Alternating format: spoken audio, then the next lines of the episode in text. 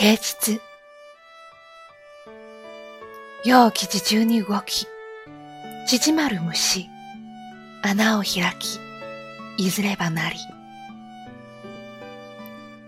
うららかな陽気で、ようやく目覚めた小さな命。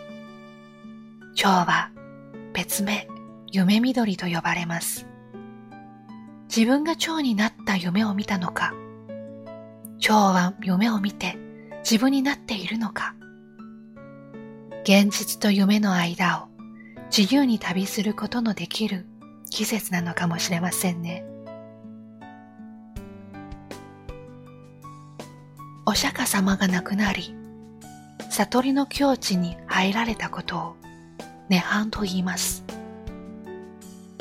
京都には、命日のこの日、お釈迦さんの花くそというお菓子を食べる風習があります。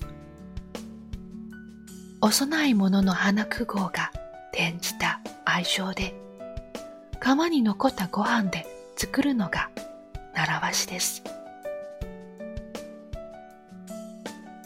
一粒も捨てずに生かしきる。その心を大切な人に届けていたのかもしれませんね。春はまだ始まったばかり。つぼみが開くのはこれからです。京都には24の季節があります。